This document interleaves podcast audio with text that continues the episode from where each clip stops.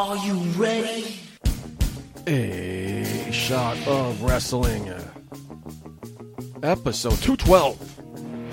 And away. Wait. Go. Break your damn shot, boy. Is that the message you got? We about to go live. Are you ready to rock? So take a shot. Oh, so take a shot. Oh, yeah. I'm a street breaker. I'm a heartbreaker. This is my dawn. I'm a mold razor. Ric Flair, Nature Boy, about to seek and destroy. It's an SOW. Let me hear you make noise. Take a shot, boy. Is that the message you got? We about to go live. Are you ready to rock? So take a shot.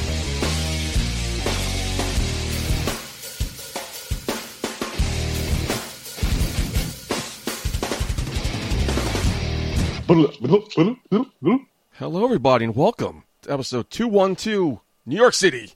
I'm your host at Michael J. Putty, joined as always with the Hollywood Mark Schwann. Mark, welcome back. You say that with like such like regret and disdain. It's been a long week. I It's- know. it's been a- it's been a hey, long Mark, week. how's it going? Good to see you, buddy. I nothing at all, man. I, I'm I'm always so happy to see you. Yeah, I'm not a liar, though. Wow. No, I am good to see the sexy Zane himself. Mar- uh, Eric Jaden. Eric, welcome back to the show. You about to say sex say Mark Jaden? That's what it sounded Yeah, like you yeah, yeah, about right. Uh, I love Jaden calling him out for that. No, because I know it's not love it. sane anymore. I, I, I, oh my god, it's something else, and I just whatever. I'll just go. I'm good, guys. I'm good. What's going on, man? This has been one crazy week, huh? Yeah, really pretty crazy week. Yeah. Long week. So How's everybody doing? You- ever- How's everybody feeling? Everybody okay? Everybody safe, safe. yeah. Yeah. Um, I am safe. I'm COVID nineteen free. Took the test. You did. Yes, That's right. I drove about forty five minutes to Bumblefuck, Long Island. Walked into the place Hey, and this out. Bumblefuck Long Island. You were a town away from where I grew up, mind you. Bumblefuck, and it Long was on a Island. beautiful. It was a beautiful day, and you could have easily taken a ferry to Fire Island or whatever. And do what? Everything's closed. And, uh, Yeah. no, there you Yeah, go. you're They had beach. Beaches are closed. Beaches are not closed. Beaches are open along Long Island. Yeah. Yeah, You can hang out. that's where we're gonna go. Okay. Ladies and gentlemen, listen, this is a, a shot of wrestling, and quarantine has definitely hit us hard. Yes, I'm drinking a Bloody Mary at fucking night right now. a Canadian Bloody Mary Oh, told my- me. Oh, my they call it a scissors in in. uh No, I'm sorry, Caesars. Scissors. In huh? Canada. Mm, Okay. Mm. Mm, Eric, did you get any uh, any calls from Yes. the, the Pulitzer Company about your new article coming out? Yeah, two in two oh in the my two in the bank. That'd be great if it did. It's fantastic. I Read both got- of them. Great job. Thank you, sir. Thank you. Uh, from the first one, I got a lot of great positive uh, reviews on it, uh, and I got a total of 86 emails Wow. sent in. Nice. Yeah, so uh, yeah, I was shocked, and Wow. uh, majority of them were about AEW. There was just a lot of questions AEW. course, so I said, yeah. okay, cool. Let's make the second. Let's make the second uh, article about AEW. So I covered the pay per view and what I thought about the pay per view and stuff like that. So I'm up in the air right now because I'm getting a lot of questions on again WWE and and now, believe it or not, independent stuff. So Okay, I good. might, I might, yeah, I might, I might dive into the independent world of professional wrestling in my next article and talk about the the goods, the bads, you know, the Are you going to talk about? Like, you, if that's the case, are you going to talk about it in character, or are you going to be? Are you going to keep it real? Well, you know what? This is my, my dilemma. Maybe you guys can weigh this on this. Should I? I've been keeping it semi kayfabe, okay? Right. Uh, with the results and talking about the matches and stuff like that, and, and going on. I haven't really. Well, I guess I haven't really broke fabe. If I do No, the, yeah, no, I haven't. So if I talk about the inner workings of independent wrestling, what we go through as a wrestler, how we try to make it to the big leagues, how we get stiff up the ass sometimes by you know by crappy ass corny bookers. I'm Would gonna that break make you look bad though? I don't know. You, you, What do you you got- know, yeah. New York, New York people are going to be paying attention. and New York promoters are going to be paying attention to that. Do you think that could potentially cost you bookings? if you're not a corny if you're not a corny promoter, you shouldn't really be worried about that. You know what I'm saying? Do you, do you want to work with Carney promoters? Yeah. Well said. yeah, yeah, yeah. If you're not a corny promoter, but hey, I I posed that question. How do you guys think I should do that article? I don't know. I mean, that's a tricky. That's a very tricky slope right there. Um, Well, depends on what you want. If you want to do maybe one out of character, and then I, I, I think it would depend. I mean, you'd have to maybe try to find find a blend. Like you know, it, it, it- that's something that I've struggled with since entering the professional wrestling world. Uh, because you know I do carry on that persona of you know the Hollywood assassin, You Mark did. Schwann. Mhm. Uh, you know, you play up the Hollywood aspect of it, you know. But you know, in, in real life, you know, I, I'm I'm different from my character. You know, my, my whole message that I put out there is to inspire to inspire, which is very not much not my character in the wrestling world. So but it, it isn't it, great. it, it's it's a hard line to, to, to balance in there. No, it is. It is. Uh, I, I'm still weighing it out because uh, the first show, what I did, I covered WWE stuff. I might, I might just do an NXT part or uh, article. So I'm weighing it back and forth. I have a lot of notes uh, that, I, that I'm putting down. So uh, I'm happy. You know what I'm saying? Like the article stuff has really been a really good thing for me, therapy wise. Because again, we don't have you know wrestling. Being on Right. with you guys, my good friends, which I love you guys very much. So this has been really great. I love doing this. So it's keeping us you. busy. Yeah, it's keeping us busy. Like my therapist Yeah. told me, okay, you got to keep busy. You got to keep. eh, Yes, you cannot go out and play soccer or whatever you did in the past, or you cannot wrestle, you cannot this. But if you start to build a different type of norm, right? A different type of. She said it. Even if you go out every day for a walk, walk the dog, that's routine. That's good for the brain. Right, and that, that's Yeah, something I've yeah. kept to as well. Like you know, wh- when uh, the news first hit about the quarantine, Mm-hmm. and then like you know the things that happened with my industry, it, it hit me really hard. And uh, I, I feel like even on this show, I was like a little bit different. I was jaded because Mm-hmm. it hurt. You know, uh, like my hard work for so long, like it could possibly come to an end, and it felt like you know a, a competitor, like an athlete, you know, being told, "Hey, you have a career-ending injury." Yeah. You, you you may never do this again. And in some degrees, that still hurts. But like you know, like I'm not losing that hope. I'm doing everything I can to make sure, like when I get out of this, I'm better than I was going into this pandemic, going into this quarantine. So I keep to a schedule every single day, you know, just Yeah, to keep good. my mind right. Yeah, it's just the best thing you could do right now. You know, all of us. It's the best thing we could do. Just keep it. Listen, it's funny. I, I've uh, I've deviated from the schedule I have in the morning, and it's like threw me off completely. You know what I'm saying?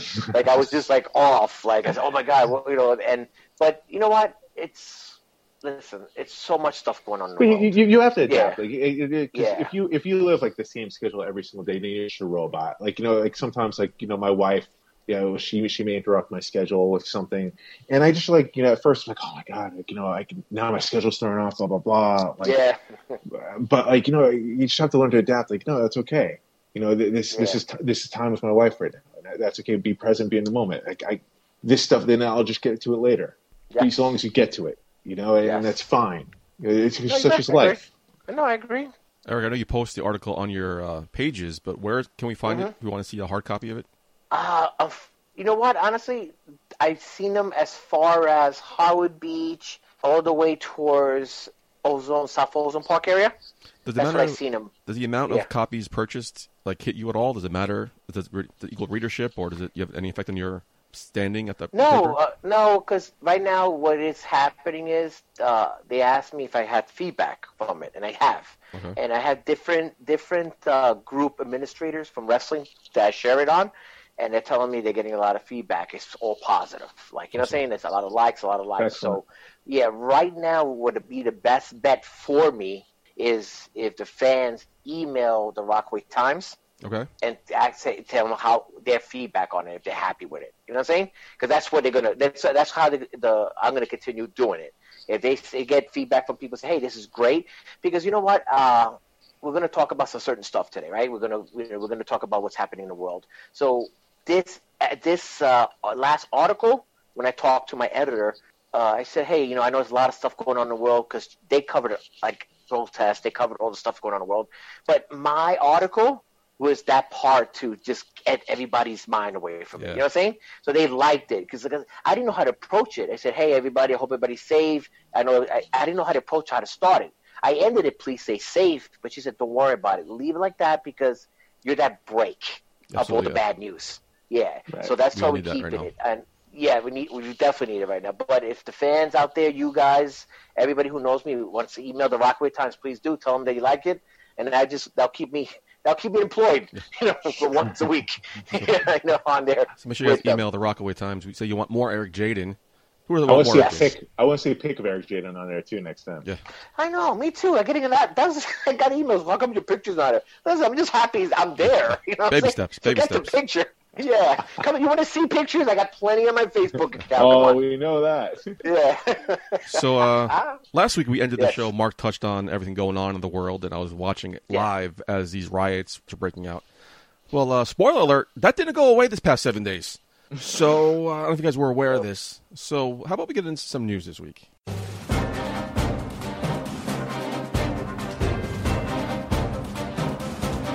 It's time for Michael J. Putty and Mark Schwab. All right, so listen, I, I- know we have a normal format for the show and everything. Usually, you know, we we start off with the intro chat and then we go right into the news. Um, listen, with all that's been going on, you know, we just briefly touched on it before. It, it's just it feels wrong. It feels absolutely wrong to go about this as a normal episode, as a normal show, because there's just too much to talk about. Um, it's even impacting the wrestling world uh, and it, it impacts all of us in different ways. You know, with uh, with the protests right now, with the with the riots, and with what happened with George Floyd, and uh, just our country just being absolutely torn apart right before our eyes. And it, it's sad to see. You know, each and every single day, you know, we turn on the news or we, you know, wherever we go, we go on social media, and we just see more and more bad news. We just see uh, this, these tragedies that come before us. And, you know, all the whole time we know we're looking for a leader and we're looking for someone to bring us together. And I think it'll be ill advised for us to just go about this normal show. We, we as human beings, we need to talk about this. I think we should address, uh, we should address this. And uh, that, that's why I want to open up the floor to you guys, uh, talking about how it may have impacted you and uh, what you're seeing and how it's, uh, how it's relating to wrestling. I guess I'll lead off, guys. Uh, it's it's it's horrible. It's horrible that we don't have a leader right now to unify, you know, bring us together to help bring uh, all the races together to solve these problems that we're living through right now. Systemic racism is something that's not only local, it's not national, it's worldwide. Okay, and we do have to sit down and talk about it. And we do need some forms of uh, of police reforms, you know, just to make, you know, just to to to not have these incidents happen back to back, and it's unfortunate. And Mr. Floyd, you know, God bless his soul. Uh, I, I wish the man was still alive. You know what I'm saying? Because if he's he, he's watching this now and he's seeing all this destruction and violence, and he's this is not about that. And unfortunately, a lot of uh, a lot of uh, bad people, uh, all- you know, where you're uh, antagonists, whether you're whatever, that, you know what I'm saying? In that aspect, have See, infiltrated. Yeah. I, I am sorry to cut you off, uh, Jim, Okay. but you know I, I do have mixed feelings about that because like Okay. uh, I, I I am not for looting, I'm not for crime, Mm-hmm. I'm not for violence, I'm not for any of that. I, I want to be that I want to be straight with you right now about this. Sure. Um, but there is so so much outrage. There's just so much of it. You know, years and years and years of, of oppression and you know, trying different ways to to have their voices heard, and it's it, all for nothing. And in the middle of a pandemic, you have what multiple cases of innocent black people being killed from the police or, or, or some sort of vicious violence that goes on during a pandemic. I I'm not going to sit here and pretend I know what that's like. I'm not going to sit here and, and pretend like it, I, you know, me being uh, partly Hispanic, growing up in a in a ultra white neighborhood, I had very small cases of racism and discrimination towards me, um, but nothing to this extent. Nothing where I felt attacked uh, uh, and felt oppressed on a day to day basis. Felt like I had to change my lifestyle, change that my actions, uh, just because someone else is white. I, I've never felt that way before and I'm not going to pretend to sit here and, and say I do. Okay. But you know, I, I can only imagine feeling that pressure, feeling all that, and feeling that desperation. What do I do? And and I think that's what we're seeing here. I think that's what we're seeing. Just just like people are outraged, they're fed up, they're desperate. And don't get me wrong, I'm, I I know there's other things going on too with with these uh, extremists and these, uh, these uh, anarchy movements are getting involved. These bots taking advantage of these opportunities. I know there's opportunities out there, but you know at the same time, like you know when you see that going on, you're you're, you're an angry person. Uh, what are you going to do? You you don't know. You know, I agree with you 100%. You're an angry person. What do you do? Do you resort on destroying your own neighborhood? Do you resort to beating other people up? Do you resort to violence? Okay. Do you follow the creed by all means? You know what I'm saying? or what, what do you do? You know what I'm saying? There's so much that's out there. If you ask me what I would do, I said, you know, yeah, peaceful protest. That's my, my, my route. That's, And the you know what logical, I way, that's the logical way to go. That's Yeah. the logical way to go, of course. Yeah. Okay, and you know what else I would do? Okay, go out there and the most simplest, biggest thing in the world, vote. Let's vote, people. Let's vote. Okay. Hold on, Mark. You might. I know you got to say something. Hold on. You know why? I just saw a poll about how people felt about the violence and the protests, right? And the poll asked them, "What would you do?" Eighty percent, Mark. Eighty percent of the people who complained, uh, you know, and said, "This is wrong. This is wrong." Okay. None of them voted. None of them Wow. got involved. Eighty percent. That's Never a, a large number. that's a large number. You know what I'm saying? So if we're not well educated enough to say, hey, let's start to find candidates. Let's start to find people from out that know that we what we gone through. Okay, here's my upbringing, and you guys know it. Okay, and uh, uh, MJP grew up in the same neighborhood. I grew up right below the middle class. Okay. I grew up, you know, we didn't, we were never hungry, but I grew up with public assistance. I grew up on government cheese and the chocolate milks that we talk about all the time, and the school lunches, and, and it's summertime, yeah, and summertime when that fire hydrant was open and it was 90 degrees, Mark, we went outside. That was our heaven. You know, that was beautiful. We felt so good. That water felt so good to go back to a house with no air conditioning and just fans because just the fans blew out the hot air. We need to have people that understand that. Okay, we need that. If we're not putting people in office that understand what the people go through, what the working class people go through, where's the change? I can't rely on somebody who was the son of a senator, you know, and then he got elected, and but he's never gone through anything. Not to say that he won't do a good job, okay, but we right now, unfortunately, hey Mark, I'm going to say this right now because you know, you know how I am about my own party. We got a lot of over super old, past their time white dudes in government that need to go. Okay, they spend their time. They did, and I used to support those people, Mark. I used to support those people. Okay, because when I was young and the Republican Party was around, and I joined it, boy, my brain was brainwashed, and I drank that Kool Aid. Okay, Oh, me, I me and you both. yeah. Me, yeah, me and I you drank both. that Kool Aid. Uh, you know, we, we, we have we've talked about this before off Yeah. the air, and you know, we, have uh, we have similar uh, views as far as uh, politics go, and you know, we, we were both Republican uh, Republicans like loud and proud. Uh, Yeah. but you know, ever since this administration took over, and the, you know, things have gone on over the years, like it, it- it's it's just I can't. I personally can't call myself a Republican. I personally want nothing to do with that party. I am. I almost want to go back to like when I first registered to vote and register as a party to bitch slap myself because like, I am just so appalled to like, what it's become. It, it's just this is not what we signed up for. It's completely something else. It was bait and switch. Uh, but you know, going to, to touch on your point you're talking about before, because I could talk politics all day long, and then I think that gets off from the topic here in a way. Uh, when you talk about November, you know, go to vote. Uh, my fear is like it, it's going to be too late because you know I have to say. So I go, I'm going. I'm going to call out my town. I'm going to call out my my hometown I grew up in, uh, West Islip. Right. I, I grew up West Islip my whole life pretty much. Uh, it's a town on Long Island. They have a nickname called White Islip for a very good reason. Because I'll just say this: I was the closest thing I had to color growing up. Right. And and I am not black by any means. Uh, I'm quarter Spanish probably. but I look it. So I was very different. So we there was a protest. There was a protest in West Islip uh, this past week. Uh, over a thousand people there, I would say, uh, or close to it. And the the revolt from the town itself was disgusting. There were people commenting saying that they want to run people over. There were people saying that you know we're armed and we have guns to get off our property, to get off, to, to get out of our town. And someone someone did actually try to run over these protesters who were very peaceful. They're very peaceful. They they, they I have to commend them. Uh, it, it, they their voices were heard. They did so in a respectful way. Uh, there was no looting. There was no anything going on. No breaking of property. But this one individual from West Islip, from my town, I'm calling you out.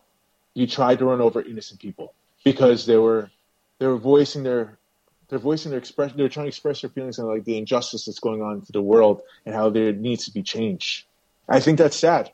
I think that's sad that's going on. I think it's I think it's crazy. And then like you know you you see it in, even in the wrestling world. You know we, we have some great great fans who are, who are black, and we have some phenomenal talent that are black. You know, and then you hear someone like Sunny, Putty, I'm calling your girl out. you know, saying what she said. Yeah. You know, it's just like you've you've worked with a lot of these people. Yes. Uh, how how how can you do that? How can you say what you say and and, and then try to defend yourself and back it up and belittle other people? Listen, I just- could- if I could go ahead. Mark, I'm You know, it just I wanted to ta- it- it- go ahead because it Yeah. just baffles me. So No, it does. It does because I'm going to table off of that on there as a as a professional wrestler myself. Okay, uh, I've, I got on social media and I've seen so many people comment. Right, so many. Okay, many people that all, all three of us know we have worked with. I have worked with in the ring, in promotions, and and and and again, I respect everybody's opinion. I really do. I've done for many years. I give everybody consideration, and it's just sad to see some of the people that I know advocate the violence, advocate the destruction, and wish death, death upon police officers and other people. Wish death upon myself. and that's Okay, that's the other side of it too. There, there's, there's that's the other side that we need to talk about as well because you know what I, I honestly believe like listen like Jaden I know your history uh, uh, you know Mhm. working in law enforcement. I have uh, plenty of good friends that are uh, police officers. Uh, one of my good friends growing up you know he was actually uh, he actually was um, with it was the officiant at my wedding. And uh, very good man. You know I call him a very good friend of mine.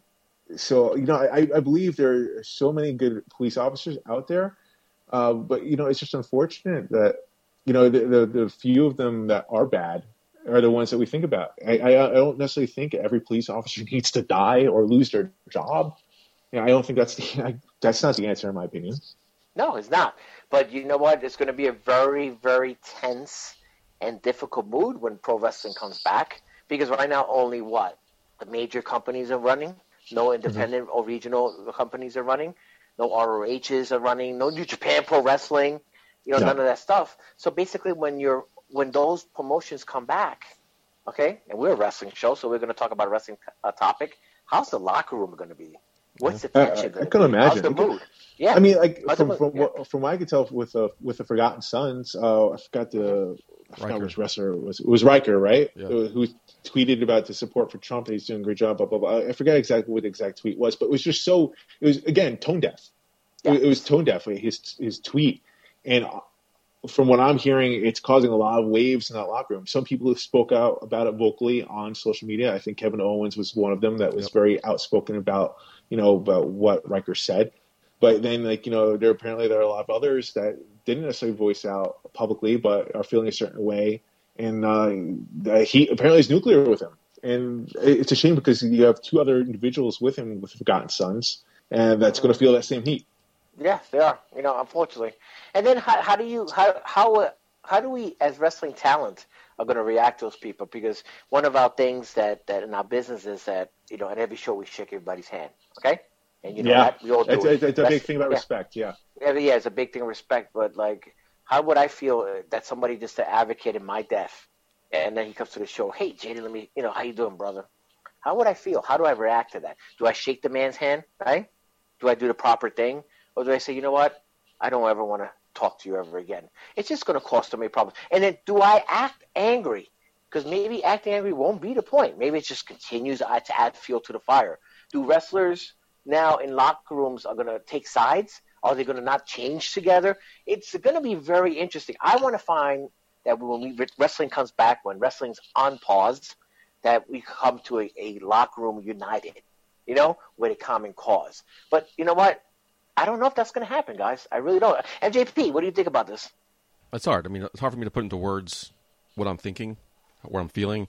You know, I was one of those guys when the first Black Lives Matter came out. I was one of those guys that said all lives matter, right? I was, and then I was watching a, I think it was a late night talk show, and there was some guy on it, and he just simply broke it down in a way, and the light bulb went off. I'm like, oh yeah, that does sound stupid. And since then, I got it. I got what Black Lives Matter. Randy Orton put it in a tweet.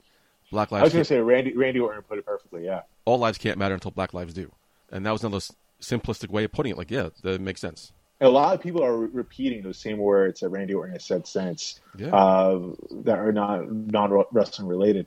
Because it, that was of all people, Randy Orton, right? Yeah. Uh, to put it so eloquently. Very Um, eloquently, yeah. It, it just makes so sense. It's like light bulb clicks off. It's like, yeah, you you know, he's right. All lives cannot matter until Black lives And I'm going to sound really stupid here, so I apologize. Maybe the way I was brought up. Maybe I'm very naive. Uh-huh. Maybe, maybe I'm very simple. But like, Mark's a big fan of AEW, right? I don't watch it. I'm not, uh-huh. I don't hate it. I'm just not a fan of it. I'm a WWE guy. Mark's an AEW guy. We disagree. We can't agree on things. I hate you. Fuck you. You're an asshole, right? I just can't wrap my head around hating somebody for the color of their skin. They, they didn't choose to be black.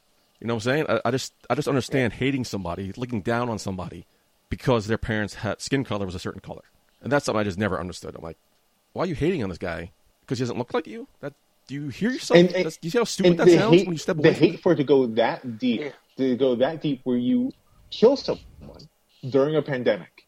Yes. Yeah, not even a pandemic. You uh, put your knee on the back of their neck, suffocating them for eight minutes. I- Change. Yes. eight I understand- minutes and change. I understand that putting the knee in the back is a way to subdue the guy, but the guy was on the ground, handcuffed, mm-hmm. saying he can't breathe. Like I don't want to watch the video. I I watched clips of it. I can't watch the whole thing. But I was watching TV over the weekend. Comedy Central. I knew a couple of those stations ran the full eight and a half minutes or nine minutes, whatever it was, and all it said was "I can't breathe." The guy breathing and said "I can't breathe" for nine and a half minutes, uninterrupted. I'm like, wow. I'm like, at what point do you get up? What point did the other three guys say, "All right, enough's enough. He's good"? I should understand. And uh, I was watching uh, Conan O'Brien. I'm a big fan of Conan O'Brien. And this past the whole week, he had prominent black voices on to discuss the situation. And one of them was a good friend of his, Sam Richardson. He was on Veep. I don't know if you guys watch Veep. He's a very funny young man. And he was talking about how this isn't new to him.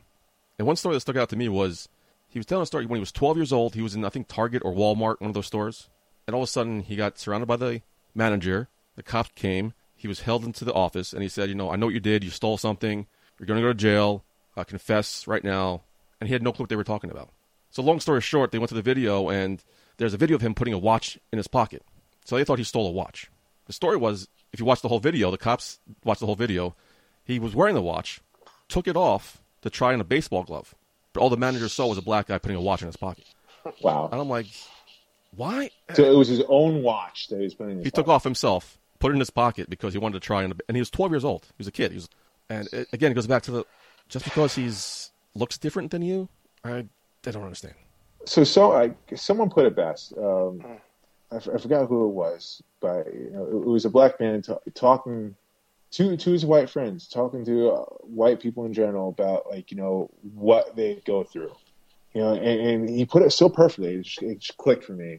You know, picture that you're in a race, right? You're uh, it's you against someone else. It says go, but you, now you're held back for 200 meters. So now the person has a 200 meter head start on you, and then you're told finally you can go. It is impossible to catch up to that person.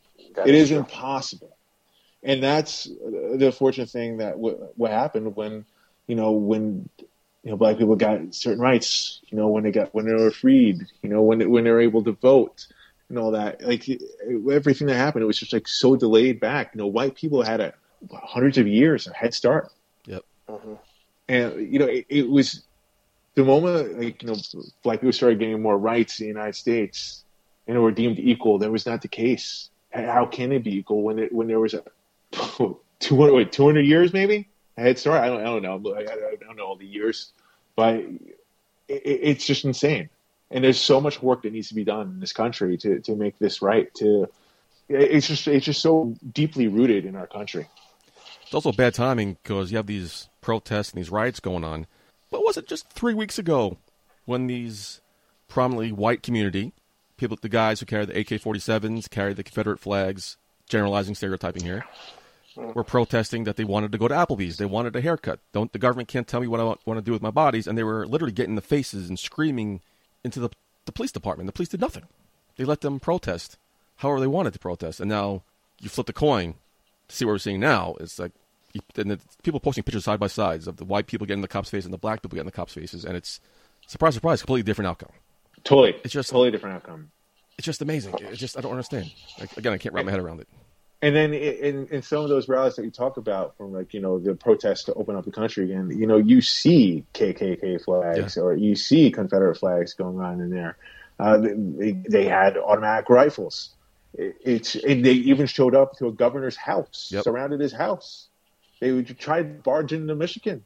Michigan, know, yeah. and- and, uh, they they Yeah. tried to barge in there, and they in one case they they put out um, a life size body of, of one of the leaders, put the put the face on, and lynched it on a tree.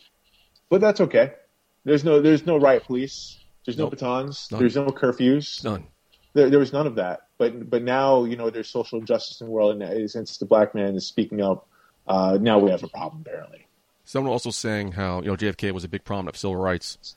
LBJ was known to be somewhat of a racist, but he was a big prominent supporter of civil rights. He met with Martin Luther King all the time. He passed the Civil Rights Act. Although he had his personal feelings, he understood that blacks should be equal. You know, he doesn't he doesn't stand that civil, they should have civil rights.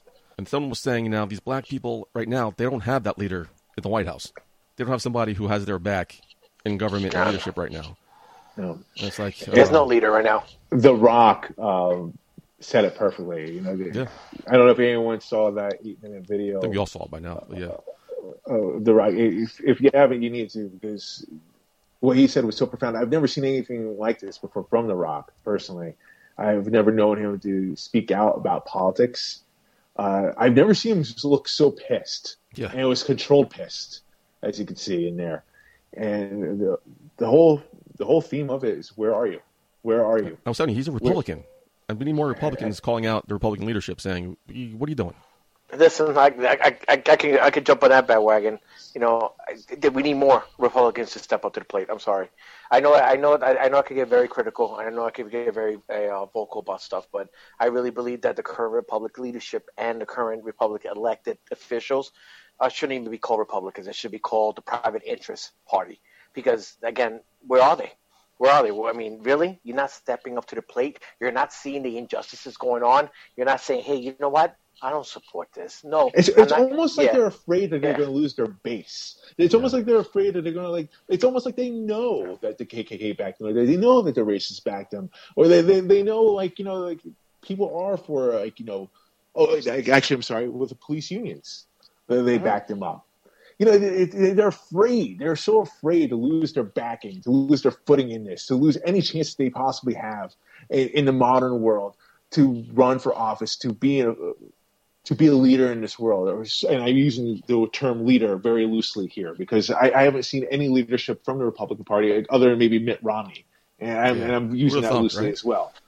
Yeah, the only man who stepped up to the plate, really, basically, who said, you know what? No, this is wrong. You know what I'm saying? This goes against morals. This will go against what what what we supposed to be right. You know, it's just uh, it's, it's sickening, guys. It, it pisses me off so much. Like what's being allowed to happen, like you said, with the armed protesters and the, all the indifferences and, the, and again, systemic racism is so alive in our country that we need to stop. And I'll tell you a, a touching story about this.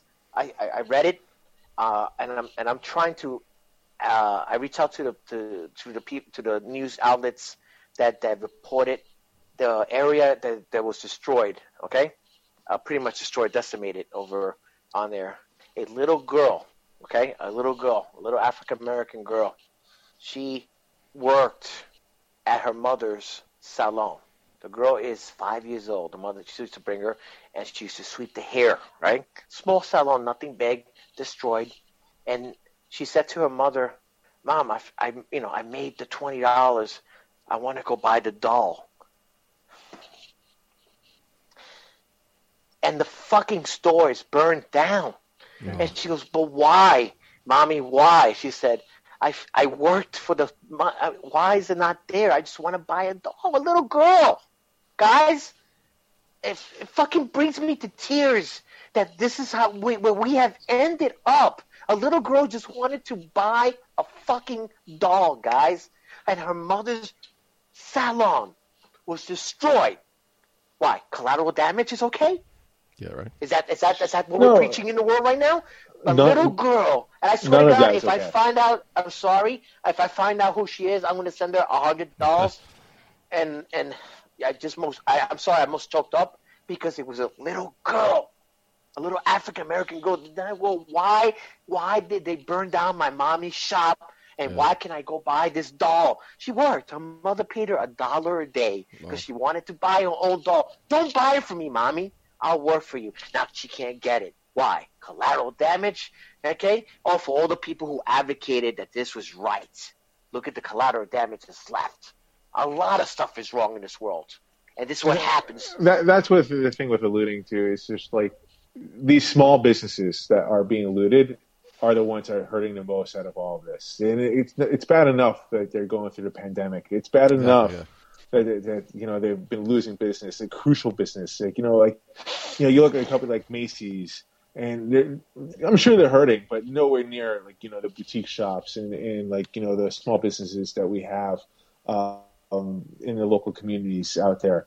And uh, and on top of this, and they're, they're getting looted, they're, they're getting burned down, and there's no way for them. There's no way for them to open back up, and their, their hard work, their their Yeah. Their dreams, their desires, and what they had for their kids. Uh, that's that's sad, and not to say like, you know losing property, um, to lose to lose a, a business is worse than losing a life. I'm not saying that. You know, it, it's just uh, you know all, all around. it, We we we've lost it. We've lost it completely as, as a as a culture, as a society. It's just gotten down to this where it's just it's just chaos. There's chaos out there. There's no rhyme or reason. There's there's no uh, there's no rationale. There's there's no listening. There's no there's there's nothing. It seems like, and you know, I, I know a lot of the big companies are they're putting out their statements and all, but I think it's just more to put out a statement. I think action needs to be done. Um, it- it- you know, I, I, I want to try to bring it back to wrestling as much as I can here. You know, WWE made a statement actually about this as well. I'm sure you guys saw that. Yeah. Do you guys feel? Uh, how do you guys feel about WWE's statement about this? Do you, do you feel uh, it was just words that were a little too late? Um, I, I, I was I was surprised to see that it, they. Me personally, I felt like they dragged their feet a bit. No, I don't think so. I think it was it had to be made. They made it. Um, I don't think it was too late. I think if they would have, they didn't say anything, it would look bad. But they had to say something. I'm happy they did. It was well worded, well put together. I think if they did it too soon, it would look weird. They did it too late, it would look bad. I think the timing was right. Fair enough. Fair enough. Jaden, what do you think? I think uh, I think opposite MJP. I think that they should have maybe done it a little earlier. I think right now Okay. companies like them, you know, and Amazon and Uber, it's it's, it's like they're doing it because they realize that if they don't, they're losing out on a big segment of their money, which is coming Right. from blacks and It- and, it- and, and, and minorities. It seemed like like all these major companies were just waiting for the first one to do it. Like which one had the balls to do it? And I have to say, you know, you look at someone like Ben, like Ben and Jerry's, uh, very profound statement that they made, and that, you can tell like that was that was some real shit that they were saying. Uh, WWE, I love WWE. I want more than words. I, I would hope more than words from them. You know, I, I get it. Vince McMahon is friends with Donald Trump. I get that. But you know, eh, fuck politics. Fuck all that. You know, like look at the people that you have in your roster. You, you made Kofi Kingston not too long ago your world heavyweight champion, a black man who was in your company for 11 years. You you have some rising talent in there. You have Bian- Bianca Belair. You have you you have uh, the Street Profits. You, know, you have you have a long history of black wrestling. You had The Rock, that he's one of the biggest characters you've had in wrestling, who is part black. You need more action. Words words are just words. What, what do you do? What do you do here? Uh, I, I would What love to see do- something yeah. from. WWE. I, yeah, I'd like to see them do more. I just think that uh, right now you're right, Mark. You know, it's just words. What do you do? What do you do? I can say, Mark, you can say it, MJP can say, Black Lives Matter, we support it. And then that's it. We're done. Right. What do you do? What do you what do we do as individuals to make sure that we take the steps that hopefully stuff like this doesn't happen again? What do big corporations do? You know what I'm saying? In, uh, the- in the WWE, you have a lot of minorities in the WWE who, are- who are uh, top stars. Okay, a lot where it never used to be. Okay, what do you do? You're right. Where do we go from here? Where do we go from here as a world, as a community, as a world, as a wrestling community? What do we do? Where do, where do we go? You know, and I, and and that keeps me that keeps me up at night, guys. Sometimes just thinking, what can we do to make this world better in all aspects? I, I think about that myself. You know, I, I have a small following. I'm not necessarily a Tom Cruise actor, but I am an actor. I do have a voice. Uh, you know, I, I think every day, you know, what I can do, and I've reflected back, especially during this pandemic, just on really much else I can do as far as go outside in the world. But you know, I, I think back, you know, to any, anything that I may have said, or anything, any of my previous thoughts, or anything like that at all. And you know, I think, you know, man, what can I do? What what are things I could do to be a better person, to be a, Yeah. a better brother to society? And uh, you know, it, it, it's tough to think about. It's, it's little things I could do right now, man. Like you know, obviously we all know I'm broke right now. I'm, I'm not getting any money from from the acting world, so it's not like I can even donate really. But like you know, I, I do have a small platform. I do have a small voice that I can use, and I'm trying to promote um, Yes. awareness for this. You know, I, I have done work as an actor, showing um, basically a light on the subject in a web series uh, called Freedom that I've done.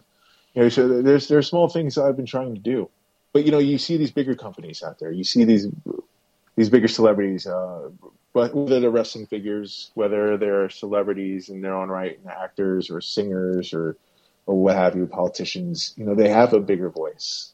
They have more money. They have more resources, and you know, we do look at them to maybe take more action uh, if it's something they genuinely believe in. You know, and, and at a time like this, you know, when when humanity, when we're supposed to be bonded together by what's going on, you would hope that more people would step up. Yes, you do.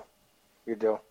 I, I, I, I could real quick. I contribute to like the when we were going, we were still going through the pandemic, but when it, we were in the in the uh, I guess in the hot zone of the pandemic, the middle stages, right?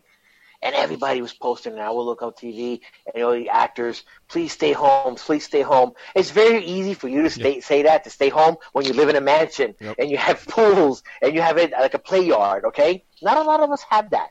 Eight So rooms, when you're yeah. pri- yeah, exactly. So when you're privileged enough, okay, like the people who have it, like you said, Mark, we're working class people. We're trying to make something of ourselves, trying to live a dream, you know. But when you when you reach those levels, please don't just put out a commercial that says, "Please stay safe, please stay home." Do something. I was happy when I saw, well, like uh, the what I think it was the Patriots owner that sent all the hundred thousands of masks down to New York City, and Yeah. all these other people who flew stuff, okay, and the Mark and the Mark, uh, I'm sorry, who's the the owner of that? Uh, Mark Cuban. Oh, Mark billionaire? Cuban.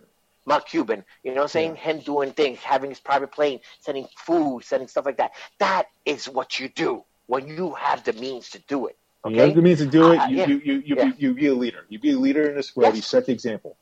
I. Especially you when, how, when so many people follow you, they'll, they'll listen Mhm. to you. Yeah, they do. You know, I don't have it like that, but you know what I do, Mark? I go out and feed the homeless. Okay, that's what I do. That's my part. That's how what I contribute to help you know things go. And then you know what I'm going to do also? I'm going to try to find the right candidates. I'm going to vote for the right people that can go up there and make change. That's what I would do. Amen. Amen. Eric talked about the story about the little black girl saving money to uh, buy a doll. And Yes. It reminded me of a video I saw recently of a little girl. I'm not sure it was a concert or a picnic. It was a, in the park. A little black girl, maybe two years old, giving away hugs to everybody. Like she would just walk up to people and give, like if they were sitting down, she would tap them on the shoulder and give them a hug. That's awesome. Blacks, whites, Asians, Spanish, no, ma- no matter what. And it reminded me of a, this picture I saved on my phone. I looked at the date. I saved this February in 2013. I have this picture on my phone for seven years now. It's a quote. Wow. From, it's a quote from Denis Leary, fi- uh, f- funny comedian. He goes, "Racism isn't born, folks. It's taught. I have a two-year-old son. Know what he hates? Naps. End of lists." I again, I, I just understand. Like That's well said. It's true. you see all these kids Yep. who are hugging each other, and they don't give a shit what you look like. They're so it is No. something that is taught, and hopefully uh, it, it ends sooner rather than later. Because you It know, goes, I- it goes into that video that I also saw uh, where uh, there was a, a little African American kid who I guess he was I guess when I get from the video he was away right Yeah. maybe he was sick for a couple of days and then when he came back and it was five, I believe they were five years old old, uh, uh, like a kindergarten class the little African American kid came back and all the kids ran and they all hugged each other Yeah. and I said wow you know what I'm saying color didn't matter they missed oh we missed you how you been just they were talking to each other. Right. I saw a picture. And Of, they're saying, I mean, I love that, and I wish the world could be like that, but it's not, No. guys. It's It's not. not, it, it's not just in our country either. It's not just with black people. There, there, there's racism all around. You know, you, Oh. you look, you, you, you can look even like, uh, you know, my, my mom is from Peru, so I go to Peru a lot, and you know, um, not necessarily black people, but you know, there are people of darker color, uh, Uh-huh. you know, that are are Spanish or Peruvian in this case, and they're pretty much isolated to the mountains in these little huts. What you're talking about. Yeah. You know, um, you you look around like you know you look and see what happens with, with China and Hong Kong. You look around and you see what's going on in the Middle East. You look around and see in Africa. You look around and just see everywhere. It's worldwide, and it's not just black and white. It, it's uh, hate. It's just so deep, and for what? For what? I mean, hell, I mean, we could even look. uh, This month is Gay Pride Month, right? hmm Yep. the, the hate that's that's towards gay people. For what? Why? Do it World War II. The Jews, the hate, almost a whole race eliminated from this earth. Yes. Close, Close. close, Very very close. Yeah. No. Hate, hate is powerful. Hate can divide. Hate can destroy our world. And I think it's up to us, you know, the good people in, in this world, to speak up and say no more, no more hate. We Let's put an end to this. we need love. We need positivity, and it's a great week to have this interview, Mark, with Brother Greatness. Yes. Brother Greatness, I mean, as you said, Putty, uh, you know, I've had my own personal issues with him in BWF. Uh, so it was very interesting to have that dynamic with him in this interview. But uh, if there's any interview that's important for us to have right now, it is Brother Greatness, a man of the faith. And uh, you're going to see more of that in this interview here.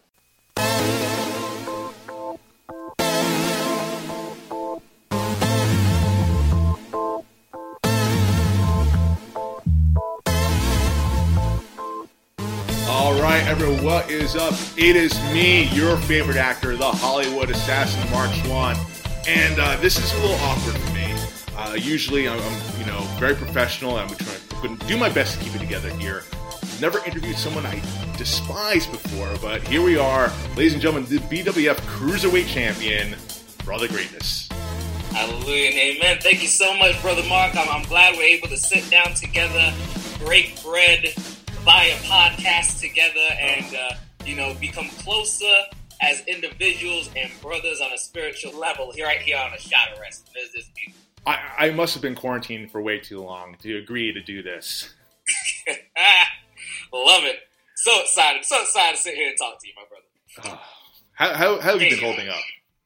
Things things have been good on my side. It's a lot of praying, a lot of working out, and a lot of eating food. Just trying to gain weight and, and just pray for the people who are taking a lot of losses. You know, a lot of a lot of people have passed, regrettably. Um, obviously, a lot of people have recovered. Thank the Lord, and um, just trying to stay focused on uh, on the positive versus the negative. Absolutely. Well, you know, brother greatness. Uh, you know, putting our personal feelings aside here, I, I, have been paying attention to what you've been doing, and you know, I, I see you've been holding uh, prayer services and everything uh, during this time, and I, I think that is actually amazing uh, what you're doing there. Uh, can you talk a little bit more about that? Um, yeah, definitely. I mean, um, I, I think I did three of them so far, and the first one was ju- it's just something I felt like I, I really needed to do. Um, just because there was a lot of people reaching out to me, just saying, "Hey, listen, you know, I'm not spreading this all over all over the planet, but you know, my sister um, has COVID. You know, my brother, my friend, you know, all all these people were sick, and a lot of people kept it to themselves. A few people reached out to me like, "Hey, pray for me." And I, I tend to get that a lot in general. Someone just says, "Pray for me." I'll, you know, privately is what it is. But a lot of people reached out. Personally, I was struggling with what was going on with uh, with Alfred. Um, right. Alfred Parsard. Uh, I just felt like the first time I did, I just said, "Hey, you know, maybe doing this live might be helpful." They say right, they say in the Bible, when two and three are gathered together, an agreement of a thing, you know, it, that thing will be done in the name of the Lord. I'm kind of paraphrasing the verse a little bit, but Right. The, the first time you did that was was like right when the news got out about Alfred. Right. If yeah, yeah, it was, it was around the same time. Yeah, Mhm. and, and that hit the the indie wrestling community pretty hard because anyone that's worked with Alfred just knows he's just such a good guy. Uh, someone's a pleasure to be around, and he's hardworking. And uh, to see that happen to him, and you see the picture, the the visual of him, like you know, struggling with that. It, it was it's one thing to hear about it, but to see it, it's it just really um, it throws you off. Yeah, no, it's it's it's it was t- terrible, like you Yeah. know, and uh, you know, outside the ring, you know, he's he's legitimately my best friend. You know, we we we're at each other's houses all the time. We know each other's families. You know, both our mothers love each other. Like it's a, it's a whole thing. So it, it was rough. I'm not gonna say it's the roughest thing going on. I knew a few people who lost their parents and all that kind of stuff, but it was just that specific one kind of hit home for a lot of people.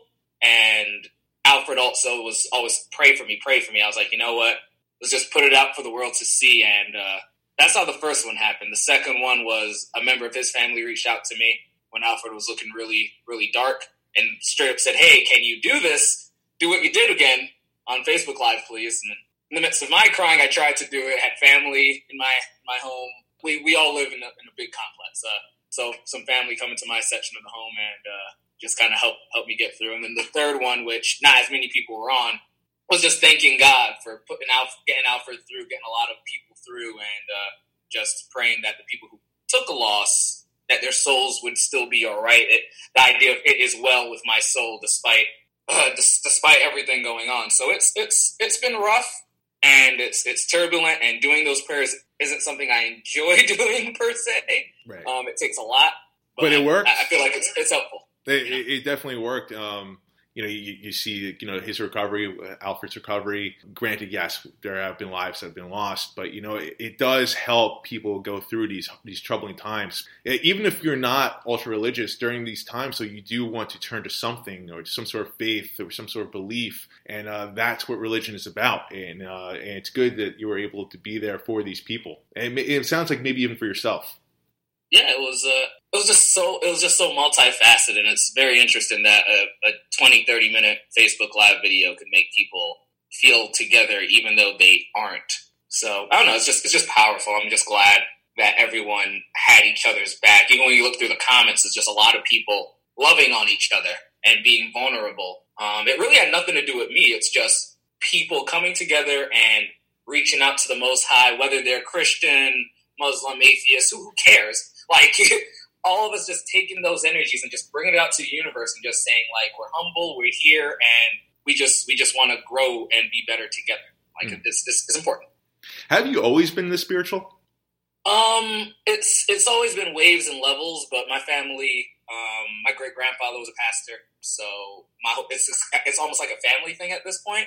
I really got more into it when I had my own personal struggles when I was younger, and I argued a lot about like little things like how's there how's Adam and Eve here? They had two kids. How are there a bunch of more kids? This doesn't make sense, Bible. Like I was one of those people. I was the skeptic child Christian, asking too many questions, being aggravated. And at some point, I realized that if you're gonna live a life on this plane, like even if you don't believe there's something greater, which I do, but at that time I was struggling with it. It's like, what kind of life are you living? what do you want from your life? And when I started realizing what I wanted equated, at least on a personal level, to what's being taught in Christianity and several other religions, that's when it started kind of clicking. Like, wait a second, I want to be good.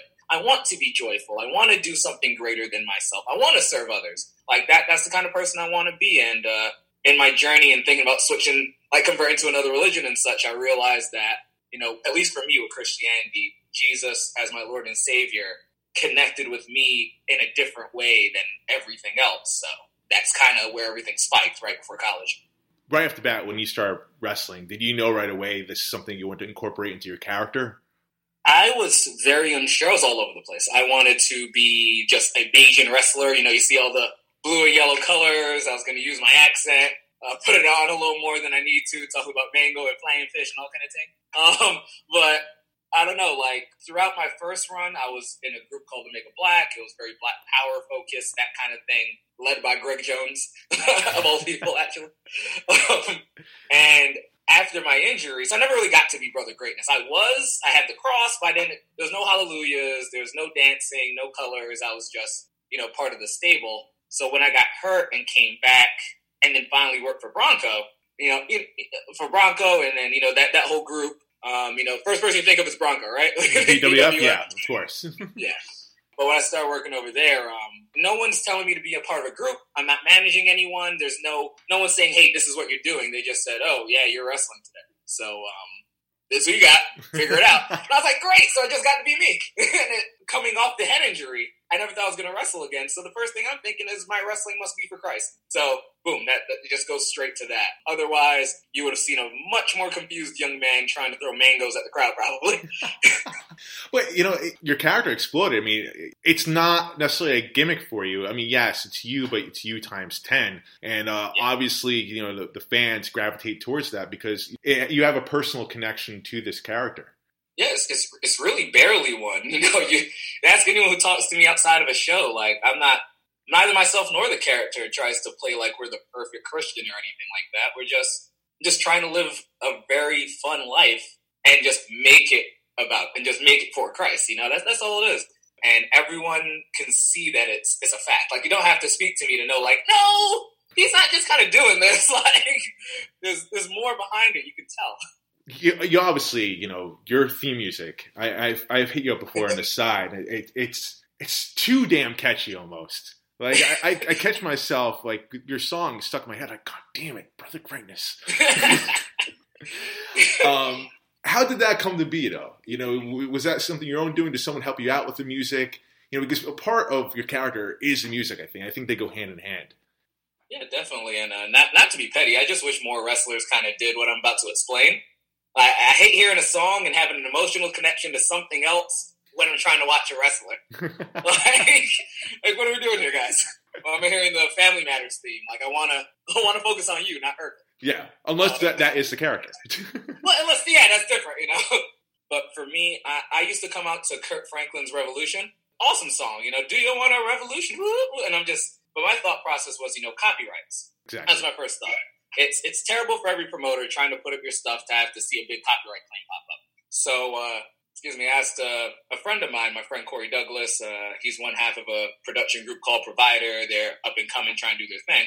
And back in 2013, before I hurt myself, I was speaking to him. I said, "Listen, I, I need theme music." He's not a wrestling fan. He's like, "What are you talking about? theme music for what?" like he's so confused, and I'm like, "Listen, I just need you to make some really high energy Christian music, like something you hear at the beginning of a song service when the when the the praise team comes out, like something just da da da da da is that exact sound I made from.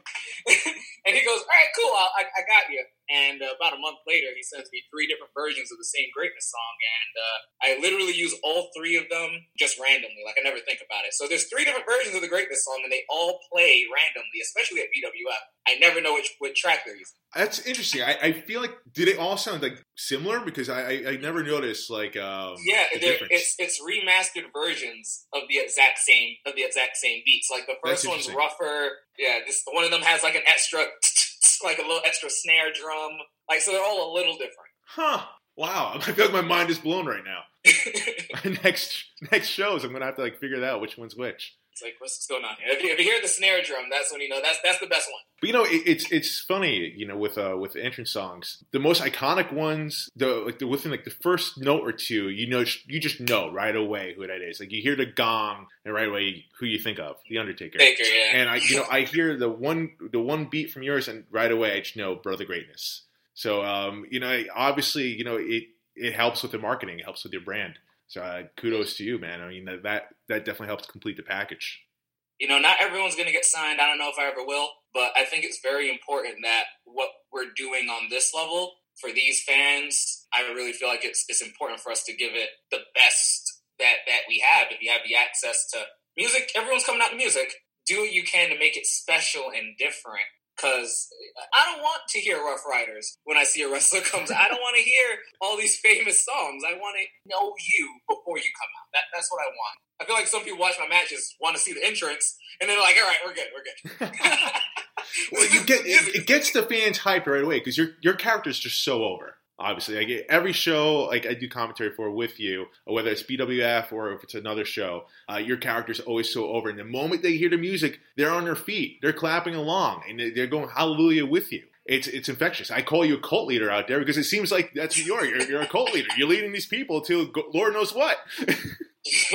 It's funny you always say the cult leader thing. In my mind, I'm just leading them to praise. That's it. Whatever, you, whatever you got to do, man. Like hallelujah just means praise the Lord. You figure out what you're doing with your praise. I know what I'm doing with mine. That's funny. You know, obviously, uh, you know, BWF. I mean, we talk about off the air about you know you're not necessarily leaving early.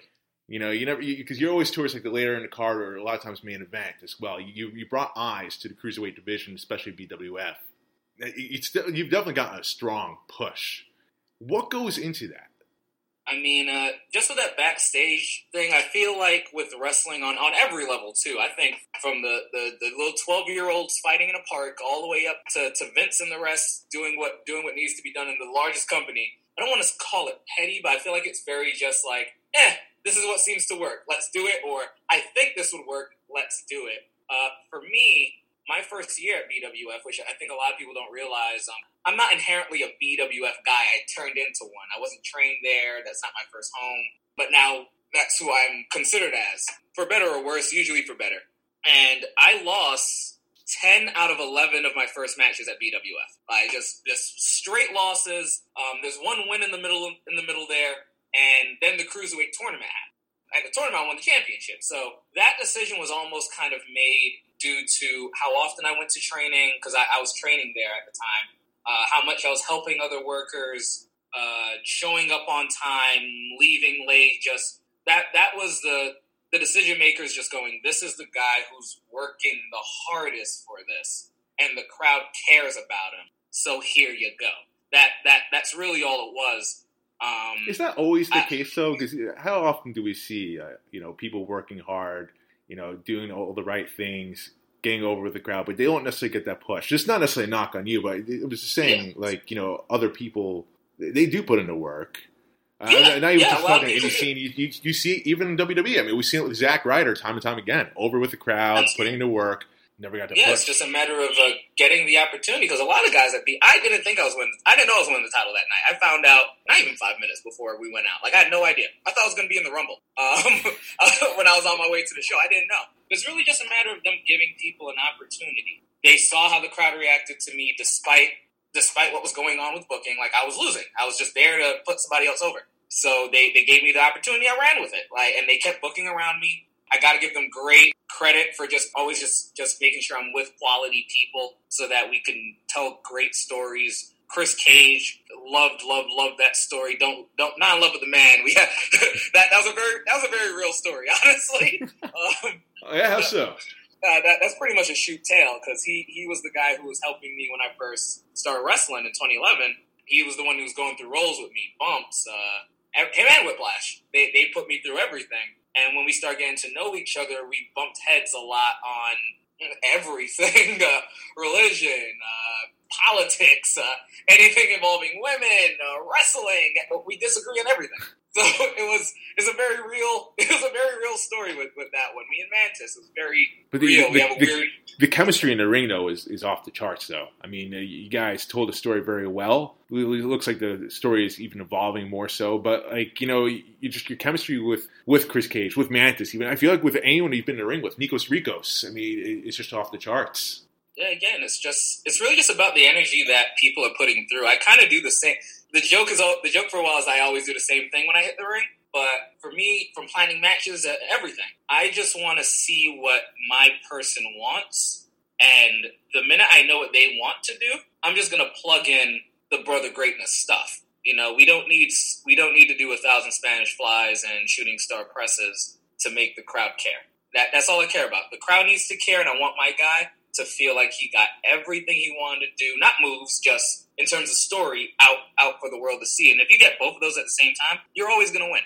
You know, I have to say, you know, say what you will about what I say on commentary. I do respect the hell out of you, what you do in the ring. You know, you do bring it time and time again. I actually, I, I hate to admit this, I hate to admit this, especially to you, but I do look forward to seeing your matches uh, anytime going to BWF. Uh, that, that's sweet, my brother. That, next time I come, I'll pass you across on the way. Oh, you know, let's not go that far. Let's not go that far. Oh me and you and Buddy, man, we're going to be the greatest commentary team ever, all three of us. well, the last the last show, actually, you did join me on commentary for a little bit there. yeah, that, that, that, was, that was a lot of fun for, for a certain period of time. I was enjoying myself. They called me a snake. I'm like, what did I do? hey, you know what? I, I think of something right away and I go with it. okay, I, I call it as I see it. it.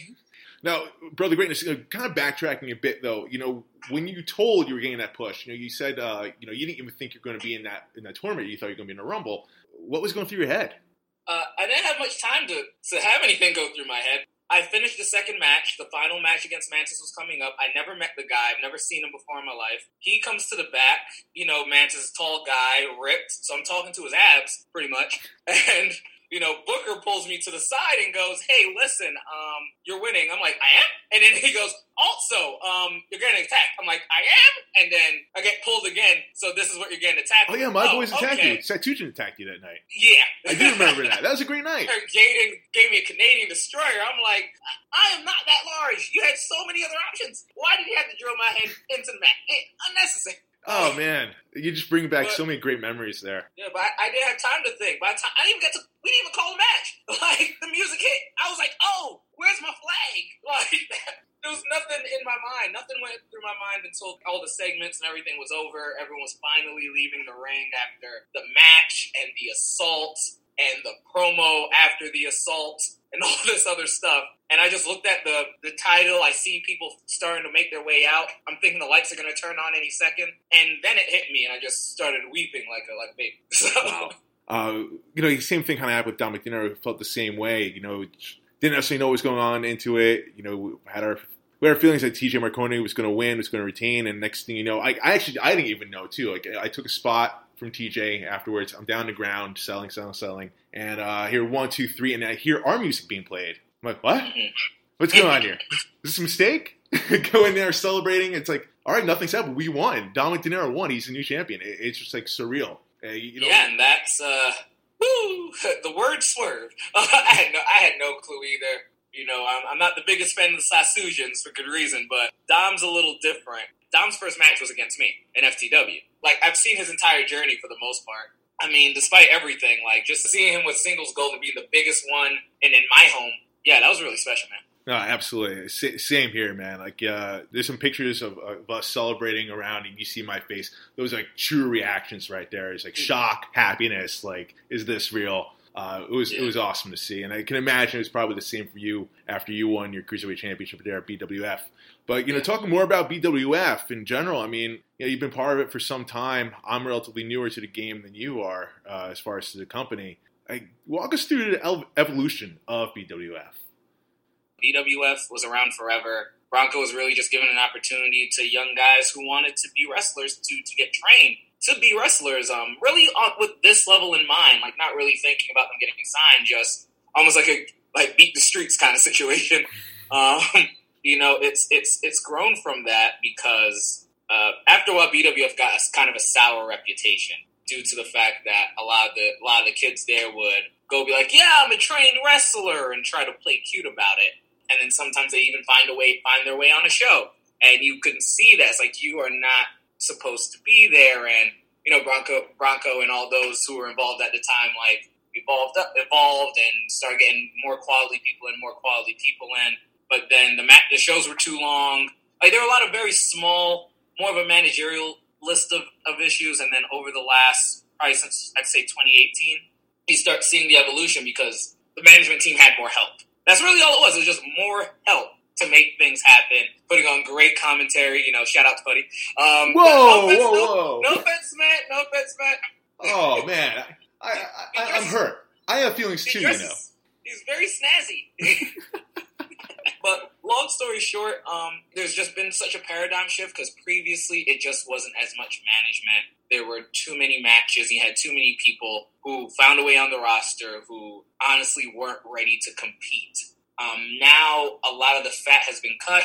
It's a lot more focused. Uh, the people who are there are driven and really want the company as a whole to grow, not just themselves. Um, and I think you see that a lot. Be would be at Strong with the Sassusians, with uh, Nikos Ricos. You know, a lot of the people who are there every single show put on their best face. They're from the start to the end of the show. I mean, it's it's a whole paradigm shift, and I think it's heavily underrated. Um, it upsets me heavily because right now in New York, there's a whole bunch of shows that happen out of Elks Lodge. No disrespect to any of them, but in New York, I really, in New York City at least, you know, no disrespect to Long Island or upstate or anything, but it's really Hog, Warriors, and BWF. Like those, those are really, you know BCW's in, in Jersey now. So Yeah. those are the three right now. Hog, amazing, awesome. They bring in amazing names, great talent, best show in New York, blah, blah, blah. How often are they running? Warriors, bringing great names. They're running in Brooklyn, Staten Island. It's great. Some shows are really, really good. Some shows, eh. BWF, every time you have come to a show in the last two years, with very rare exception, has been really knock out the park.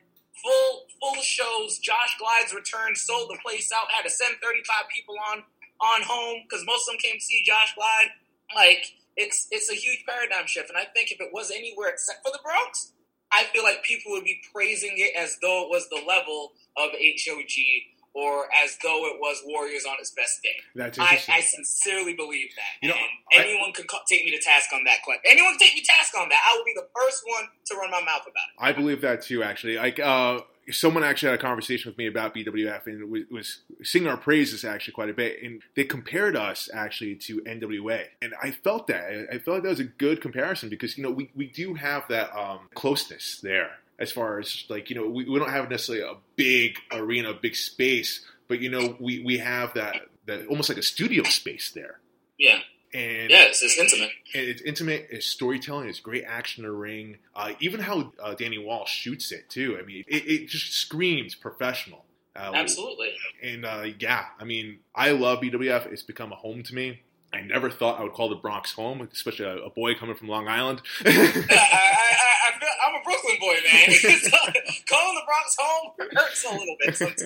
it's a, it's a little weird. It's a little weird, Yeah. but he- here we are. You know, it, it's just um, I'm glad. Like you know, people that come, people know about BWF. They know what's up. They know what they're getting in for, and I feel like every show just grows and grows and grows. So the product's still the same. I think the product's still the same, but you're getting great storytelling and getting great action in the ring. Uh, but I think storytelling goes a long way. It's stuff that you don't necessarily see in other promotions. Yeah, a lot of promotions, they'll tell stories with um, whoever runs the show, maybe their top guy, maybe a name's going to be around for six months or something. You'll do something with them, and even with that, it's usually not that deep. The Bronx Wrestling Federation really only has one person you can call a name, um, in Steve Mack. That's that's about it. Like the rest of it, no disrespect to any of us, including myself, but we're we're not TV guys. You know, we're not indie legends. We're workers who've been around for a certain amount of years, have busted our butts, went to several different schools, all congregated to BWF for some reason or the other. And we can't just say, hey, listen, you know, Scorpio Sky is going to be here. To, like, that's not happening with Right. us. You- You're not going to get, I mean, Escape from New York, you never know. But with the exception of that show, it's it's just so and so's return. Brother Greatness and Nikos are killing each other. You know, Tyree and Mac are actually killing each other. Like, you know, it's, it's it, as he said, it's all story driven stuff. And if you become invested in their work, and I work everywhere. I don't only work BWF now. I'm in Jersey. I'm in Delaware. Uh, I'm I'm all over the place. But with these people, every single segment is driven by story. Especially the in the women's division, cruiserweight, the tag, everyone, everyone has something. Yeah, and I, I think that's what keeps people coming back, you know, because uh, with great storytelling, how can you not help fall in love with these characters? If I was a fan, I would want to be at BWF every month. I think my biggest issue would be like, whoa, one, I'm in the Bronx, and two, all right, when the show start and end? Because I got stuff to do. And again, I have to say, with the crowd, it's growing, growing, growing. Like the last couple of shows we've had, the last, I would say, few shows we had, have been sold out, standing room only, which is yeah, phenomenal. kicking people out. So the- Literally sending money away. That's amazing. So the word is getting around. Like you know, BWF is the place to be, and I, I'm, I'm just so glad for them. Imagine if we we become one of the larger places on the independent scene, like on the level of a Beyond and Northeast Wrestling. I won't bring up CZW right now, but you know, just on, on, on that kind of totem pole, you know. So then, what what brought you there? Um, it was kind of a mix of two things. At the time, uh, I was at FTW. You know, you pay like a yearly, a yearly. Not you don't pay yearly up front, but you do a whole contract thing with them when you're part of their school. Blah blah blah. So I had a lot of personal stuff going on. I did not want to be lined out in a contract. I just finished my previous one, but I needed to train because I was starting to starting to wrestle other places. So I said, you know what? The Bronx is the only place that you can just show up, pay a ring fee. If you're already a, a trained professional wrestler, get your reps in, and uh, you know, go on about your business. So I went one day before the anniversary show. I forget what year it is at this point. I think 2017. And I see Bronco. Bronco's there, like, hey, that's what, you, know, you know how Bronco speaks. Um, I'm, I'm doing my thing, laughing, carrying on, but really working hard, about three hours of work. He pulls me to the side. He goes, hey, tomorrow there's an anniversary show. You want to work? You got gear? I'm like, I, I do, sir. so, you know, I came the next day to the Battle Royal. and I worked every single Bronco show from then on. Wow. You know, uh, Brother Greatness, you know, we, we, talk about being the guy.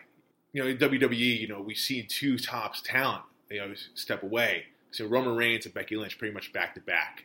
In a locker room, when you see that, when you see the top guy or woman go down, what goes through your mind as, as a talent?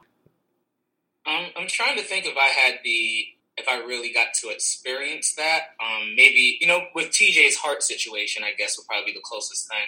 But honestly, I think for me personally, I don't know if it's the same for everyone else. My thought process is go out, do your job, stay present for opportunity. So if the top guy goes down, it doesn't really change anything for me in terms of like what, what I have to do in terms of work because the, the top guy wasn't doing the work I was doing, and I'm not going to go out there and act all of a sudden like I'm doing what he does because it'll be it'll, be it wouldn't be authentic. My job is simple: connect with the crowd and and put on a good wrestling match and do everything that's important prior to that promos. You do whatever promotional stuff needs to be done, etc. Does it change Whether the top guys there or not doesn't matter. Does it change the vibe in the locker room though? Does it become more competitive when you're vying for that spot? Yeah, a little bit because you'll get a few guys who kind of kind of just let it be known. It's like, oh well, I guess I have to take care of the situation. Everyone just kind of like, shut up. Um, the guys who want those spots or deserve those spots know that they're next in line. So all you really see is maybe the people like the younger guys like myself and and Pryor might turn to like the guys who we know are about to be, you know, the next face or what have you, and just say, hey, listen, I'm having my match third. Can you look at it? Give me some pointers. So that's probably the biggest change. Who are you going for to for advice now? Interesting. Um, yeah, and that usually tells you who's who's going to be the, the, big dog now. It's almost like there's already a second person in place to take over that spot.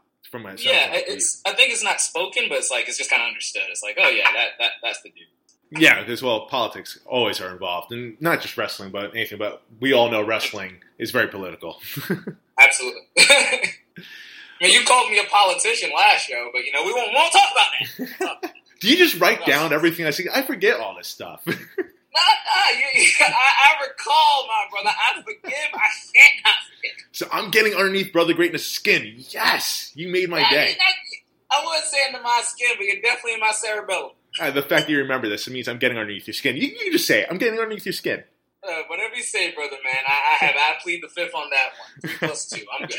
You know, I, I take it then, either you have an insane memory or you do watch back your matches quite a bit. Uh, I watch back as much as I have time to. Uh, to anything I do, I make sure I see it. There's certain guys I don't want to miss their stuff. Certain guys and gals, but um, I try to watch everything back for for the promotions that that I'm like in love with, for lack of a better term. BWF, uh, Test of Strength in Connecticut. Um, I'll watch back everything that happens there because I consider myself uh, just like part of the family. I'm not just there to work. I'm, I'm part of their their success and their failure. So uh, I'm going to watch the entire show, see what's happening. Call somebody, be like, "Sir, what did you do?" Do you when you watch back, you watch it for entertainment purposes? Are you watching it to give insight, or are you watching to learn? Like, what are you watching for? Probably a little bit of all. I think the biggest thing for me is just understanding where the crowd is uh, for places like that. That's probably the biggest thing. The reason I watch a show start to finish on our level um, it's hard to study people who are on your level because they're going to make the mistakes you make. They'll do the same right things you do. Um, so that's a little difficult. But I like to see what the crowd is going through. So it's like, what are they reacting to? What are they booing? How how do they feel?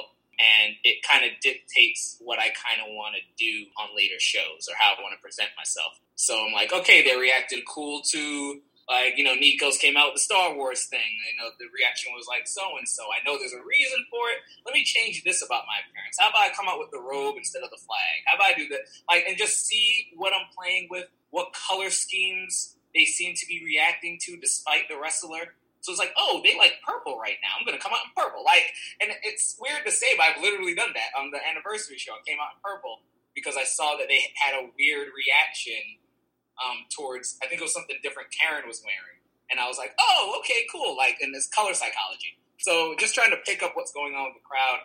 Then probably secondarily would be learning and entertainment purposes. The only people I watch for entertainment, to be completely honest, um, is Too Good because they are hilarious. oh my god, it, it's just like you know you and Too Good. It's just a whole group of annoying individuals. they are hilarious. they're, they're pretty their their interviews and promos are hilarious. No matter how you feel about them, me and Ace don't get along, but he is hilarious.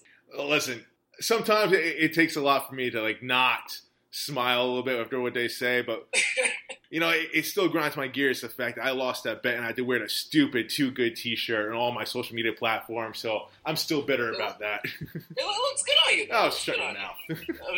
I'm just saying. Just saying. All right. Well, I was having a good time, but now I'm going to cut the interview short. Uh, I just want to see though, for fans listening, where can they find you on social media? uh, social media, you want to find me, Brother Greatness, type that in on YouTube. I will pop up. There is a full YouTube channel, Brother Greatness via Facebook, Brother Greatness 2012, the year I started wrestling. So Brother Greatness 2012 for Instagram, uh, B Greatness 27 for the Twitter. You can even email me if you have something pertinent. Uh, brothergreatness at gmail.com. I accept uh, bookings, uh, prayer requests, um, anything like that. Please feel free to shoot that over. Say those are the big ones, yeah. Well, Brother Greatness, cheers to you. You gonna stay around for the last call? Absolutely, absolutely. Damn, I was hoping would say no, but here we are. We're gonna do that. You know, Buddy would want me to. I know he would. Uh, speaking of which, all right, back to the studio with Putty. This is Brother Greatness. Thank you for listening, but we are not done yet. Stay tuned until the end of this episode for Last Call.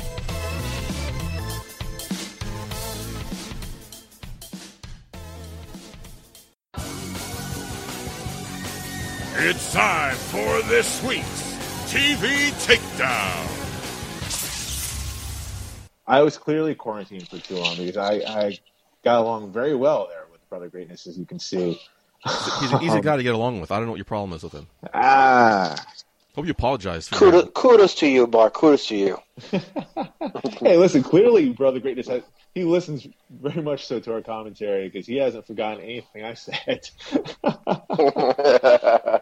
but you know, much respect to him, and I thank him for coming on to our show for especially for such an important episode. Let's uh, transition somehow to the TV. Mark, floor's yours. All right, so TV takedown. All right, so you sound really excited about this. Yeah, because uh, honestly, how often do I choose NXT? How often do I go to NXT for my TV takedown of the week? Guys, I, there is no other moment that stood out to me the most other than this moment when Drake Maverick received his contract from Triple H. It was so genuine. Yeah. And yeah, I heard, I hear people like, yeah, dude, this is a work. Clearly, clearly, this is a work. I don't necessarily think it was a work. I, I think uh, Drake Maverick, I think, was really fired. Um, and just you know, his I think he, the attention came to his his impassioned speech that he made on social media about it. Yeah, uh-huh. it, it, got a lot of attention. And then you know, Drake Maverick, you see week after week after week. It may have not been my TV takedown moments, but it came very close to each every single one of them because his passion that he came out of the ring when he said in his promo on Twitter that you know he's going to give you his very best because it might be the last time he's in the ring. It showed. It showed every time he was out there, and I'm glad he made it to the finals. Um, I'm actually kind of glad in the way he didn't win the yeah. championship, but that would have made it seem like a work. That would have made it seem like work. But man, what a touching and genuine moment there from Triple H and classy move from WWE, whoever decision it was to give him that contract. Well, and I, I, hope to see, uh, I hope to see more of Drake Maverick in, in this capacity. Triple H said the story behind it was they actually did release him, but they already announced him for the tournament. So they gave him the option. Do you still want to continue? He goes, yes, I still want to continue. So they paid him per appearance, off contract, and um, he won everybody over. Awesome. Yeah, it was um, it was well done by him. I mean, it was really sink or swim for Drake Maverick. Yeah. And man, he really showed up. Again, I want to see more of this. I want to see more of that fire from him as as an in ring competitor. I like Drake Maverick. He was a fun character in Impact. I didn't watch too much of it back then, but I was happy he came to WWE. But then they gave him that general manager job they gave him like side gigs. They gave him, they gave him the joke with the 24 title. They didn't give him like a real shot to show what he can do in the ring. Same like that was a problem with Lio Rush. They never gave him the platform to show what he can do in the ring. Because look what happens when they do. Drake Mavericks. Right. He had great matches in the whole tournament. I've seen the last, I think, three of them, maybe four of them, and uh, he was awesome. He's, he's, he's good in the ring. That's and now hopefully that this storyline is over, it continues. He right. continues to give him a shot, give him a chance. or maybe maybe they even still create this into a storyline. You know, uh, yeah. as far as like you know, oh, you had to cry your way into a contract or something. You know, I mean, it'll, it'll be it'll be good. It'll be good. To, I mean, think about it. Uh, you, You can't fuck Yep. with that being a heel.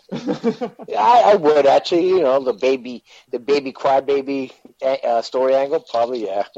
right? I mean, like you can Yeah. still play off this, play on the emotion. Yeah. We, we as fans, we want our hearts to be tongued, and this is what we got. I want more, man. I want more. I agree. I'm gonna actually I'm gonna agree with Mark. My wrestling takedown moment, uh, NXT. Uh, Drake Maverick versus El Hijo de Fantasma. And that was a, I believe that was an awesome match. Uh, good feel moment, you know, with the Triple H with the signing of the contract. I, I, again, me being critical of the E, I'm gonna say, hey Drake, before you signed, you should have looked at the contract. It's same thing. Okay? It's funny. I was kind of thinking that too. Yeah. Yes, you just don't have somebody walk up and say, sign here, because you don't know what the hell you're signing. Yeah, right. It's funny. You That- just signed a can't- right to your firstborn child. Damn it! Yeah. This Should've McMahon now owns his soul for the rest of his life. I don't know what he signed, but, uh, you know, the match definitely a great match. That's my that's my wrestling takedown. I have to pay you per appearance. Oh, my God. uh, and NJP, what was yours? Two real quick ones. Uh, something I've talked about Oh, throughout the course of the show. Anytime I talk about something on the show, it happens on WBTV, and we always start the joke that they're actually listening to our show. Anything we talk about or mention, they either talk about it on the show or we see it come to fruition on the show a couple weeks later, maybe months later. okay. So, a couple weeks ago, I mentioned how I asked you guys, is Impact's women's division the best right now in the industry? And you, both of you guys yeah, agree? we talked about that. You guys agree Yeah. with Yes, me? we did. And ever since the new TV tapings, that's all I hear about on Impact is Impact's women's division is the best in the round, the best in the business right now is Impact's women's division. Impact's women's division is the place to be. And like, is somebody from Impact listening to my show as well? Please let me know. Hit me up at Muggs J Putty. Dial it up 619-343-3005. Uh, can I answer that for you? Yeah. Can I answer that for you? Please. Yeah. Yeah, you're right. Yeah. You're absolutely right. was just a Cre- great- WWE great timing. create- yeah, no. It, sometimes it's time, great timing, and sometimes is if you look at it, the W. I know for a fact. I'm gonna tell you right now. The, for the fact, the WWE creative over in Stamford, Connecticut, Mm-hmm. when they're on their office, when they're writing stuff, or they're sitting in front of you know their computer, they are watching stuff from YouTube. They watch a lot of independent stuff. They watch a lot of talent that's out there. Come on. You think these guys are that much of a brilliant genius and every idea? Oh, I thought of that. No, they take piece from piece from piece. It, it's smart of them. It is. It, it, it wouldn't be far fetched to say that the WWE, of somebody from creative, has listened to a shot of wrestling. Yes, that's happened. I listen. I had a WWE creative guy reach out because he saw some content of me at the time when I was the definition of authority and sexiness. Mhm. And a referee that works for them said, "Oh, you know, you happen to know this guy. He works for this. Oh, I know who the promoter is. Legendary Action Wrestling, a company that Mark Schwann started, baby." and and you know, Frankie called me and said, "Hey, somebody was asking for you at the WWE, right?" Nice. Long and behold, I get a phone call. You, you, you probably know this MJP I've men- mentioned before. Yeah. And I'm talking to the guy. He's like, hey, you know, just he was like, I like your character. I like how you do it. Blah blah blah. Give me some feedback. But they watch. Trust me, Mhm. they watch. So hey, maybe they see they saw your great idea that you were talking about, The and praise, you know, and. I say, hey, hey, maybe we're getting a lot of feedback on it and changing it up. But to answer your question on a serious note, trust me, creative groups like the WWE, they watch. Apparently, now Impact does as well. And uh, Yeah. my main takeaway was, with all the heaviness, all the seriousness, with all the sadness going on, my takeaway was, I think for the first time, we all in agreement, the happiness, the good feel moment of Drake Maverick getting signed to NXT contract, well deserved, nice moment, um, and uh, it was just highlight of the week. It was great. It's something that we needed right now, a positive story, and uh, we got it. You know, well, well said, buddy. I think that's why it was the first time ever. Like all three of us agree on a TV takedown, uh, just because you know we need some positivity right now in, in any shape or form, and you know, to see a, a man whose dreams were taken away from him to give it right back tenfold. I mean, that's amazing. And the, the reaction. Listen, Jake, Drake Maverick would have to take a lot of acting classes for that- that reaction to be fake. um, I believe that was truly genuine on his part. Yeah. And, uh, you know, I, I got chills when I saw that. Yeah, at the, at the, end- nice. at the end of Impact, also they uh, released a video montage supporting Slammiversary, one of their biggest pay-per-views, and the, the video was of all the superstars that released. So they showed Drake Maverick, EC3, the Rusev uh, Bulgarian flag. So now everyone's wondering who's going to come over from the. WWE. And you notice they did it in the same kind of style that you know WWE's been doing with their um, with their hacker, if you will. I didn't put two and two together, but that's a good point. Uh, it makes me think, you know, was the hacker released as well? Whoever was supposed to be the hacker? Was that one of the cuts? Well, We won't know. Or is, is Impact just uh, playing with us? But I didn't notice the uh, Bulgarian flag, and I think Impact with Rusev was a good fit. So I'm hoping that's the guy they talk about. now, Rusev, I mean, he took a stupid gimmick and made it completely over with Rusev Day. Uh, he's a great talent. He's someone that any Was it- company. Was it him or was it uh, Aiden English who did that? I think Aiden English singing it because he's the one who put it together, first said it out loud. I think it was. I think give the credit to Aiden English on that one. You you may I mean you may have a point. You might have a point there, but you know ultimately I mean, Rusev is the one that was about it. He's the one that helped get that over as well with what he did in the ring. There's no one that's denying that Rusev is a phenomenal competitor inside that ring. He just lost, he You cut, know, cut a bunch of weight. He's in the best shape of his life. Right. It's just a, I, I, I am I am shocked that man did not have a run uh, as a champion, as a world champion in WWE. But you know where wherever he goes, whether it's Impact, AEW, uh, New Japan, wherever, uh, you know that, that man's going to be a star. That's what I heard. The, the, everyone has something negative to say, and it fucking pisses me off. The rumor is WWE wants to re-sign a lot of the people they released. They they didn't release them because they wanted to. They released them for budget reasons. They Right. want they want to re-sign a lot of people at a much smaller contract. so now oh, everyone's boy. assuming Drake Maverick signed for much less than he's worth. I'm like, who cares? He, he, his dream is to be in WWE. He's got it. His foot's in the door. Let him let, let, let him be. Enjoy this moment. Why do you got to shit on this? I don't see why people got to shit on every fucking thing. There's always negativity out there, buddy. Oh, There's Oh, okay, always but- negativity. But Who you, cares how much he's getting I, paid? I, I, I, I do. Okay, well, I do. different point of view. 'cause you're I'm actually- sorry. okay.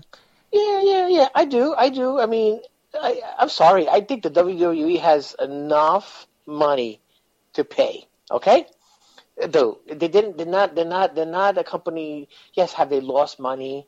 Had not making the same millions, revenues. I yeah. Yeah, I say, but to release what? To release all these guys now to talk about, oh, we'll bring you back, but at, at, a, at a lower scale? No, no. ROH managed to keep paying their guys. Did you know that? No. ROH keep paying, keep managing guys. AEW keep uh, uh, paying their guys. And So W and, and also Come on. AEW brought in new talent too. They brought in during this Yeah. pandemic. They brought in Matt Hardy. They brought in Brodie Lee. They brought in FTR. I think I think uh, I think uh, Vinnie Mac needs to calm down.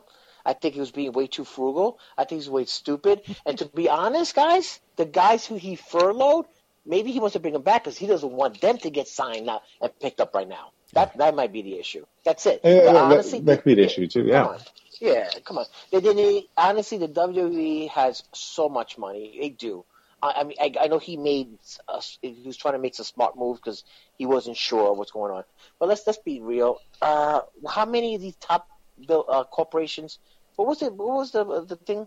Three three trillion dollars that was paid out to the top corporations. I'm sure the WWE. Yeah, I think the WWE got got a portion of that. I'm sorry. So like, Probably. give me a break, Vinnie Mac. You know what I'm saying? If you're gonna bring anybody back, Vinnie back. Uh, that's a song, right?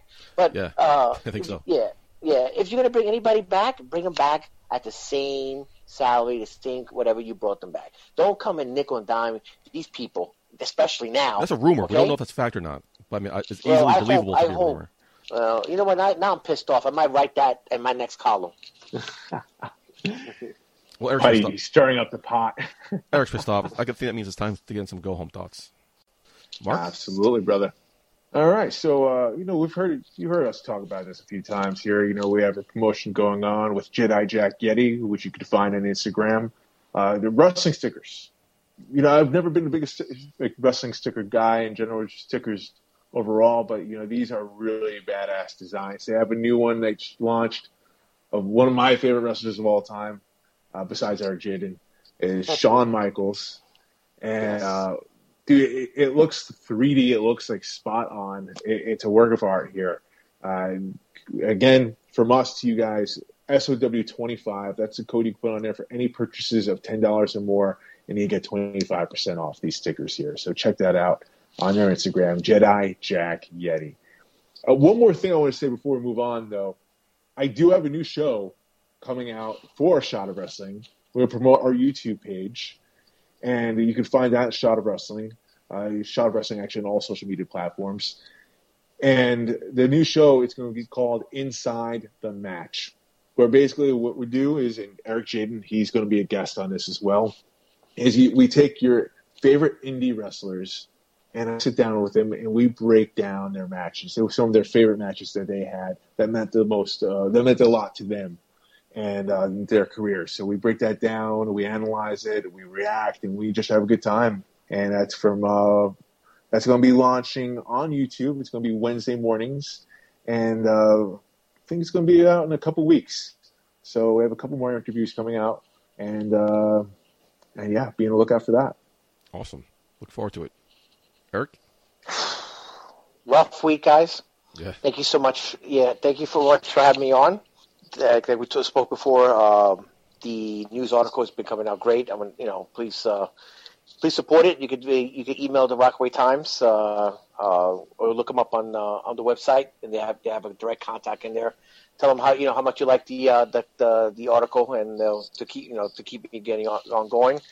Uh, guys, man, I just want to say real quick a little quick prayer so we can end the show. If you guys uh, with me, Sure. uh, Lord, okay, Lord Jesus Christ, I we pray, we pray for you to give us guidance. We pray for you to give us, show us the way. We also pray for forgiveness. Forgive all the destruction, all the violence that's been going on. We know, Lord, that you're watching, and we ask that you please, please help us get through these tough times because we definitely need your love. In your name we pray. Amen. Amen. Amen. Well said, Jaden. Well Thank said. you. Follow me and Eric Jaden Facebook, Twitter. Uh, follow the follow the bad guys. Instagram at uh, bad guy sexiness and on a shot of wrestling on all platforms. Well said. Mark? That was that was Jaden. Yeah, no, I can't follow that, so I'm just we're gonna wrap show. up. Oh. All right, guys. Well, thank you guys for tuning in. Uh, you can find me on yourfavoriteactor.com. All my social media platforms are on there. And, and anyone uh, listening to our podcast, please make sure to give us a review. Uh, give five stars if possible. Uh, that would help us out, go a long way. And uh, Putty, what about you, man? I went to willferrell.com. You weren't there, so I don't know what you're talking about. My my favorite actor. I don't know what you're talking about. Oh, about. not a shot. That's We're what another come to week. blows one day, man. We're gonna come to blows. Episode Oh, two one two my was in the oh, books. So thank you guys for joining us. Thank you to Brother Greatness for your time. And I've been your host at Michael J. Putty. Until next week, wash your hands. Don't touch your face. The pandemic's still going on, and please take care of each other. Putty out. Ladies and gentlemen, at this time I need to announce it's last call at the bar. Well, Welcome back, everyone, to Last Call. I am here with Brother Greatness. This is going to be an interesting one, man. Uh, I've never done with Last Call with somebody I don't like before. So, ah, lovely, lovely. You're always a sweetheart. all right, are you ready for this? Uh, yes, sir, my brother. All right, so Brother Greatness, what is the first thing you notice in a person? First thing I notice, their facial movements in terms of their overall reaction. You can tell a lot when you look in someone's eyes, like, what are they looking at? What are they focused on? You get everything between how they feel about the situation they're in, and based on that, you figure out who they may be as an individual prior to the first word they say. Damn, that's deep. So, next, what is the worst injury you've ever had? Uh, I broke my skull in 2014. It was a kind of a, we just call it like a training incident, but uh, I took an elbow to the center of my head, cracked my skull, nice fracture, mostly to the left side, took a major surgery, and I was out for about two and a half years. Uh, I didn't think I was going to wrestle again. Easily the worst injury I've ever had. Damn. Wow. That's that's pretty bad. Even I feel bad for you. I mean, there's a reason I'm coming out screaming hallelujah. I, I understand that now. Uh, what is your favorite quote? My favorite quote, that's, uh, we fall down, but we get back up. Hell yeah. I, I, uh, I think that's actually something much needed right now. What's the worst insult you've ever received? I hope it's me. I hope it's from me. Oh yeah, definitely. I know you're definitely two, four, and six. I think you're definitely up there. Uh, calling me a snake is pretty rough, brother. What's I'm number one then? What's number one if it's not me?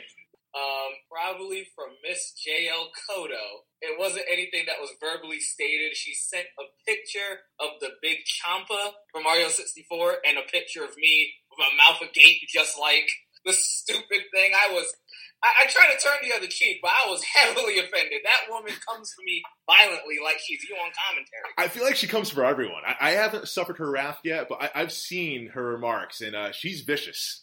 Yeah, she's she's she's rough. I mean, she's vicious. Don't call her Vicky, but um, JL is something else. she definitely is. What's your biggest pet peeve?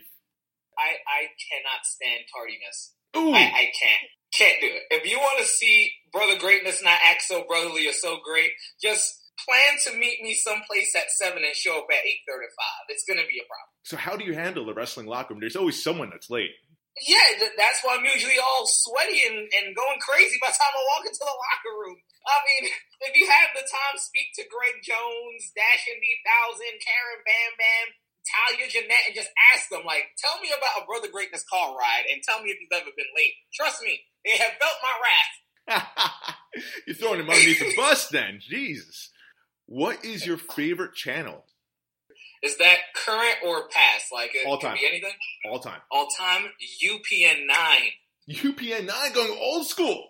UPN, man, I had the Parkers and watch to watch Thursday night SmackDown right after that. It was a beautiful situation. For those are uh, are new to the wrestling game, Thursday Night SmackDown was the original programming on UPN 9. the more you know, get a little rainbow. You know. Who was your childhood idol growing up? Um, I don't know if this counts as growing up because it's more of a teenager thing, but I love, love, loved Chris Rock. Okay. I stole so many of his quotes. Like I, I thought, I think he's the greatest comedian. He tells you the truth. Did you see his latest one on Netflix? Yeah, Tamborine. Yeah. Yeah, that that that was a little soft, and I didn't really like his uh, what he had to say with respect to uh, Christianity and, and Christ. I wasn't a big fan of that part. Ah, But, okay, okay. Um, he had some he had some big W's in that. I just uh, got to fast forward about twenty minutes. Starts talking about the church a certain kind of way. now, what's your favorite wrestling move other than your own? Honestly, ah man, probably a good old fashioned teardrop suplex. I love a good teardrop suplex. You don't see it a lot. I haven't seen a good one in a while. Yeah, it's it's been a while. Michael's had a beautiful one. Oh, Like, yeah. the- I mean, that was his finisher for a reason, right? Yeah, it was ah beautiful, beautiful. You'll see a Benoit and Angle throw those out. Taz had a variation of it too. Like just just a beautiful, beautiful suplex. No one ever does it. Everyone wants to just run straight into a German. Nah, that awkward landing on the neck, the arch, the the way the hits have to shoot out. It's it's like the perfect wrestling. I haven't even seen it on the indie scene. Never happens. Never happens. I think I've literally executed one ever in, Connecticut in front of twenty people. It's it's it's a, it's a beautiful super. It was against Karen Bam Bam, so you know that's special. Oh, wow. Yeah, those 20 people were in for a treat there. Now, Brother Greatness, describe to me your perfect day. Uh, wake up, hour long workout. Let's get like a, a one hour long church service, which not but like not a Catholic church service, like like uh like a Baptist one. A lot of music, a lot of excitement. Me and my girl jumping in the car, driving down to like anywhere warm, have a wrestling match, leave early, which I never get to do, and then go out and have uh breadfruit cou-cou and flying fish. Me Okay. and my lady. That that would probably be the the way to go. You just painted me a pretty nice picture there. I'm not going to lie. I, I, I, I dig that. Praise the Lord, get some wrestling done, good food, good company. Hell yeah, man. Now, with that, um, actually, I do have a bonus question for you because we're both Alright. Jets fans. Who is your favorite Jet of all time? I feel like a lot of people agree with me on this. Uh, Thomas Jones. All right, respect. He was a workhorse Yeah. for us for quite a bit. Absolutely. I absolutely loves his running style. Like, I felt felt like you should just keep the rock in that man's hands, man. Love Thomas Jones. All right, brother greatness. That's all the time we have for today. I hate you just a little less now after this. So for everyone else that was listening, be sure to stay tuned for next week for another episode of Shot of Wrestling. Hallelujah. Hey baby, I hear the bell ringing, hip tosses and body slams. Oh my. And maybe you seem a bit confused, yeah baby, but I got you pinned. Ha ha ha ha. But I don't know what to do when I see them with that golden case. They're cashing it in. Authority all in my face. What is a man to do? Good night, everybody.